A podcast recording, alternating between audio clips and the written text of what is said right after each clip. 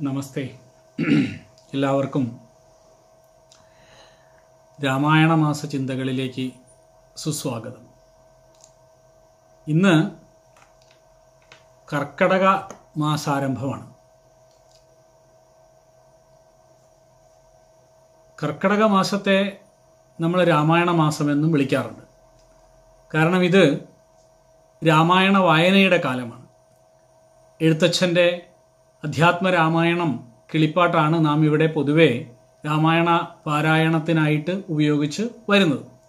എന്നാൽ നിങ്ങൾ വാൽമീകി രാമായണം അധ്യാത്മ രാമായണം കമ്പരാമായണം തുളസീദാസ രാമായണം ദ്വിപദ രാമായണം തുടങ്ങി വിവിധങ്ങളായ രാമായണങ്ങളെക്കുറിച്ച് കേട്ടിട്ടുണ്ടാകും. ഇവയെല്ലാം ഈ ഭാരതഭൂമിയിൽ രചിക്കപ്പെട്ട രാമായണങ്ങളാണ്. എന്നാൽ ഭാരതത്തിന് പുറത്തും ഒട്ടേറെ രാമായണങ്ങളുണ്ട്.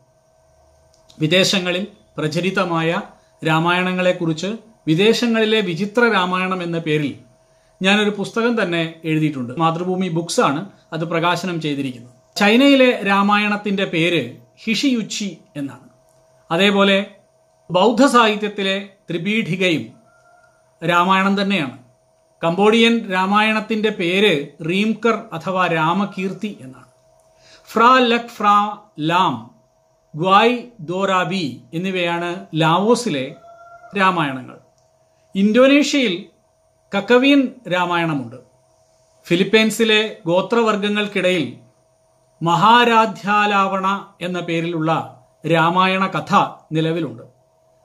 മലേഷ്യയിൽ പെൻ ഗ്ലീപ്പർ ലാറ എന്ന പേരിലും പേർഷ്യയിൽ അതായത് ഇന്നത്തെ ഇറാനിൽ ദസ്തർ ഇ റാം ഓ സീത എന്ന പേരിലും രാമായണ കഥ പ്രചരിതമാണ്. ശ്രീലങ്കയിൽ ജാനകി ഹരൺ എന്നാണ് രാമായണത്തിന്റെ പേര്. ഇതേപോലെ നേപ്പാളിലും ടിബറ്റിലും തുടങ്ങി വിയറ്റ്നാമിലും ജപ്പാനിലും വരെ രാമായണ കഥ പ്രചരിതമാണ്. ഇവയിലെല്ലാം വെച്ച് പ്രാചീനവും രാമായണ കഥയുടെ മൂല സ്രോതസ്സുമായി കണക്കാക്കപ്പെടുന്നത് വാൽമീകി രാമായണമാണ്.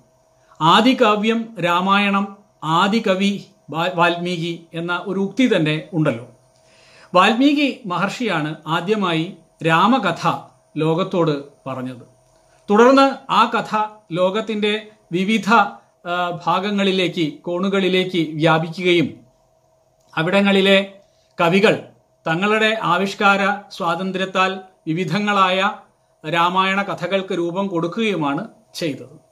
പലതും എഴുതപ്പെടാതെ വാമൊഴികളായി അവശേഷിക്കുകയും ചെയ്തു. ആ ആദി കാവ്യമായ വാൽമീകി രാമായണത്തിലെ ചിന്തകളെക്കുറിച്ചാണ് നാം ഈ കർക്കടക മാസത്തിൽ ചർച്ചയ്ക്ക് എടുക്കാൻ പോകുന്നത്. ഇന്ന് നമുക്ക് ലഭ്യമായ വാൽമീകി രാമായണത്തിൽ ഏതാണ്ട് ഇരുപത്തിനാലായിരം ശ്ലോകങ്ങളാണ് ഉള്ളത്. എന്നാൽ അതിൽ വളരെയധികം എണ്ണം ശ്ലോകങ്ങൾ പ്രക്ഷിപ്തങ്ങളാണ് അതായത് പിൽക്കാലത്ത് കൂട്ടിച്ചേർക്കപ്പെട്ടതാണ് എന്ന കാര്യം സർവസമ്മതമാണ്. പ്രക്ഷിപ്ത സർഗം എന്ന പേരിൽ ചില സർഗങ്ങൾ തന്നെ ഗീതാ പ്രസിന്റെയും മറ്റും രാമായണങ്ങളിൽ കാണാം.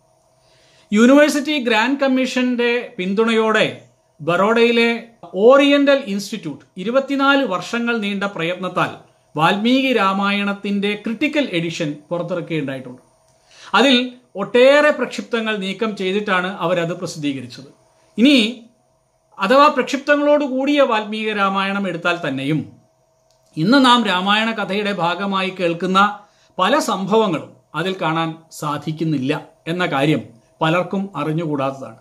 ഉദാഹരണമായി വാൽമീകി പൂർവകാലത്ത് വേടനായിരുന്നു എന്നതോ ലക്ഷ്മണൻ സീതയ്ക്ക് ചുറ്റും രേഖ വരയ്ക്കുന്നതോ അഹല്യ കല്ലായി മാറിയതോ ശബരി മാതാവ് ശ്രീരാമന് എച്ചിൽ പഴം കൊടുക്കുന്നതോ ഒന്നും വാൽമീകി രാമായണത്തിലില്ല വാൽമീകി രാമായണം പൊതുവെ ആരും തന്നെ വേണ്ടത്ര പ്രാധാന്യത്തോടെ ചർച്ച ചെയ്യാതിരിക്കുന്നതിനാൽ ഇതൊന്നും പലർക്കും അറിയുകയുമില്ല.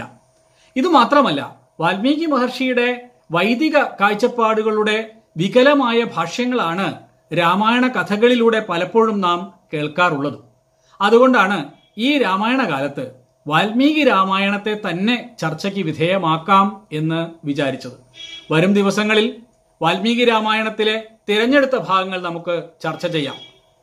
ധർമ്മവിഗ്രഹമായ രാമനെയും രാമന്റെ പത്നിയായ സീതയെയും മാതാവായ കൗസല്യയെയും പിതാവായ ദശരഥനെയും അനുജന്മാരായ ലക്ഷ്മണനെയും ഭരതനെയുമെല്ലാം വാൽമീകി മഹർഷി എങ്ങനെയാണ് നോക്കിക്കണ്ടത് അഥവാ അവതരിപ്പിച്ചത് തുടങ്ങിയ കാര്യങ്ങളെല്ലാം നമുക്ക് വരുന്ന ദിവസങ്ങളിൽ മനസ്സിലാക്കാൻ ശ്രമിക്കാം എന്ന് പറഞ്ഞുകൊണ്ട് ഇന്നത്തെ ഈ രാമായണ ചിന്ത ഞാൻ ഇവിടെ അവസാനിപ്പിക്കുകയാണ്. നമസ്തേ.